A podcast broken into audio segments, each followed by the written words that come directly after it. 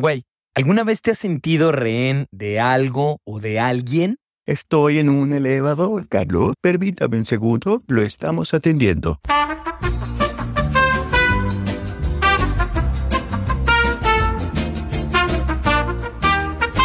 En definitiva, creo que soy rehén de, del tiempo. Como dice Miguel Bosé, en este mundo que va a la velocidad del rayo, aguanta el vuelo más si me agarro de tu mano, ¿no? Pasa en chinga. También creo que he sido secuestrado por la rutina, ¿sabes? La rutina que a veces, pues hasta llega a cierto punto que uno la maldice y dice, maldita rutina, pero me ha pasado en mi vida que de repente me la han quitado me sacan de mi zona de confort y sí, la he extrañado y digo, bendita rutina, ¿dónde está? Regrésenmela, ¿no?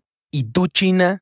¿Tú por qué siempre le preguntas todo a la China? Nunca me preguntas nada a mí. Amor, me impresiona lo conectado que estamos. Justo te iba a preguntar a ti si alguna vez te habías sentido rehén de algo o de alguien. Cuando Emiliana nació, me sentía rehén de ella y con el tiempo o con los meses entendí que no era rehén de mi hija, sino del miedo que sentía por perderla. Y ese miedo me hace sentir presa como de la situación. Cuando logro estar por encima de él y vivirlas con, con gratitud, con disfrute y alejándome de ese miedo, logro liberarme.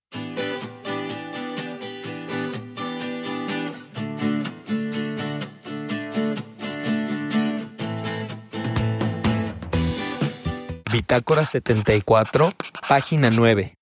Comencemos por el principio. Un rehén es una persona retenida en contra de su voluntad por alguien que en una guerra, un asalto, un secuestro, exige una cantidad de dinero o el cumplimiento de determinadas condiciones.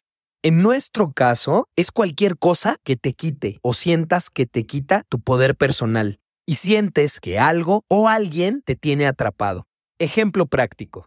¿Te acuerdas cuando tenías tipo 8 años? Estabas en una comida familiar, con tíos, primos, abuelos, amigos, y tú sentías una molestia nasal, la cual ni lento ni perezoso atacabas con tu índice derecho, clavándolo en tu nariz y extrayendo el problema para ser examinado y eventualmente embarrarlo en cualquier lugar. Y mientras tú sentías un profundo alivio, te dabas cuenta que a lo lejos tu madre te veía con esa mirada. La 14. Bueno, ese sentimiento de mi mamá está bien encabronada y me va a cargar la chingada y no hay nada que pueda detener lo que sigue. Justo ese sentimiento es el que te secuestra. En ese momento, tu poder personal quedaba nulificado. La mamá te tenía atrapado. y probablemente hasta que lleguemos a la casa. Lo mismo puede pasar con un sentimiento de impotencia en el trabajo o en una relación, cuando haces o dejas de hacer algo con tal de que alguien no se enoje o con tal de evitar un conflicto o porque simplemente te sientes impotente. Entonces, la pregunta es, ¿en qué momentos te sientes secuestrado o secuestrada? Espacio de reflexión. En un mundo ideal, en una situación de rehenes, se conforman tres equipos. El primer equipo es un comité de crisis. Este se encarga de organizar toda la operación y se coordina con el resto de las divisiones. El segundo equipo es el equipo de negociación y este está conformado mínimo por seis personas. Un jefe de equipo, un negociador principal, un negociador secundario, un técnico de comunicaciones, un enlace de inteligencia y un asesor psicológico. El tercer equipo es el equipo táctico, liderado por el comandante de los grupos especiales. Básicamente, estos son los del SWAT que ya no van a preguntar nada. Eso en un mundo ideal. Nuestros equipos están conformados por el primer equipo, nosotros mismos. El segundo equipo, nuestros amigos y la familia depende de cómo te la lleves. El tercer equipo, y en el mejor de los casos, por un terapeuta. Espacio de reflexión. Una vez que el equipo está conformado, el proceso de negociación tiene cuatro etapas. Supongamos que eres el gordito del salón y existe un compañero en especial que te tiene hasta la madre con sus comentarios. Siguiendo el proceso de negociación, paso 1, contener y negociar. Ya, güey. Cálmate o te parto tu madre, cabrón. Si esto no funciona, paso número dos. Procedemos al uso de agentes químicos. Le escupes en la cara. Si esto no funciona, paso número tres. Procedemos al uso de tiradores selectos. Le avientas una piedra, un gis o lo que tengas en la mano.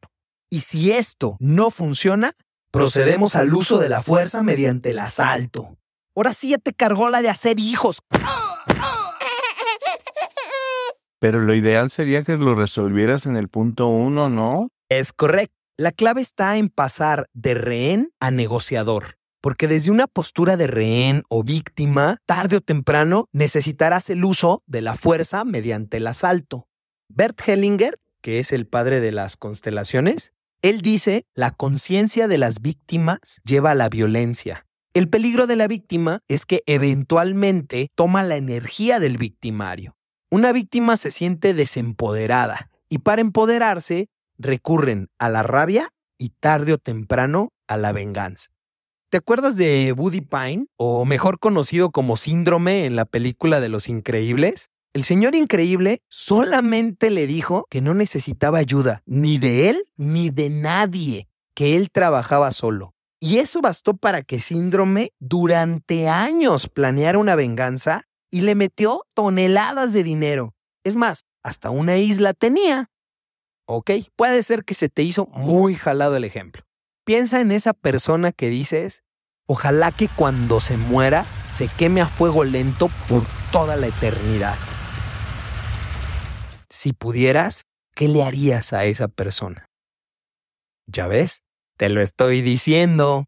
Pero ¿cómo dejamos de ser víctimas? A ver, explícame. Tres consejos prácticos. Consejo número uno. Hay una técnica utilizada por los psicólogos que es ponerse en tercera persona. Es decir, observa tu situación como si fuera la de alguien más. Y desde ahí, ¿qué le dirías que debería hacer? ¿Cómo se ve el problema? Seguro encontrarás otros ángulos y muchas respuestas. Consejo número 2. Nada es personal.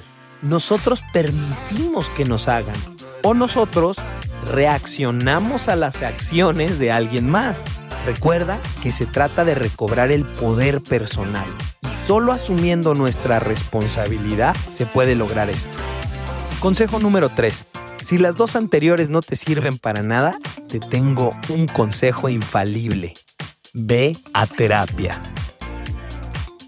Yo soy Calo García y recuerda que no se te vaya ni un día sin pena ni gloria. Y si no le sirve ninguno de los tres consejos, El que por su gusto es buey, hasta la coyunta lame.